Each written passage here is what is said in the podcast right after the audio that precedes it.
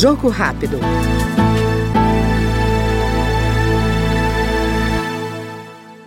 O deputado Aécio Neves, do PSDB de Minas Gerais, apresentou o um projeto que propõe a criação de um selo de qualidade para institutos de pesquisas eleitorais, como uma alternativa a propostas que defendem penas mais duras a esses institutos por supostas falhas. Segundo o deputado, a cada processo eleitoral a discussão volta à tona e é preciso disciplinar as pesquisas sem cercear qualquer direito dos institutos que fazem os levantamentos para o acesso do eleitor à informação. A minha proposta é muito simples.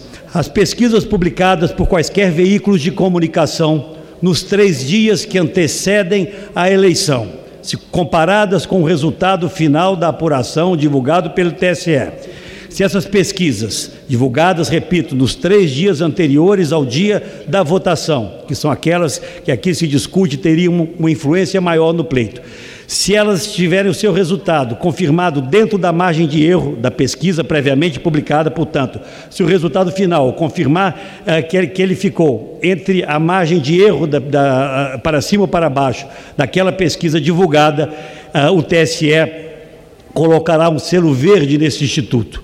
Se uh, o resultado final estiver até o dobro para cima ou para baixo da margem de erro da pesquisa divulgada na antivéspera da eleição, uh, o TSE colocará um selo amarelo de um alerta a nesses institutos de pesquisa.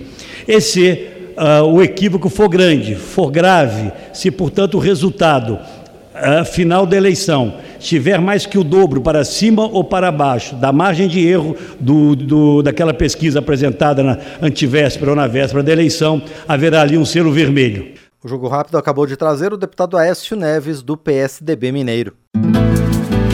Jogo Rápido.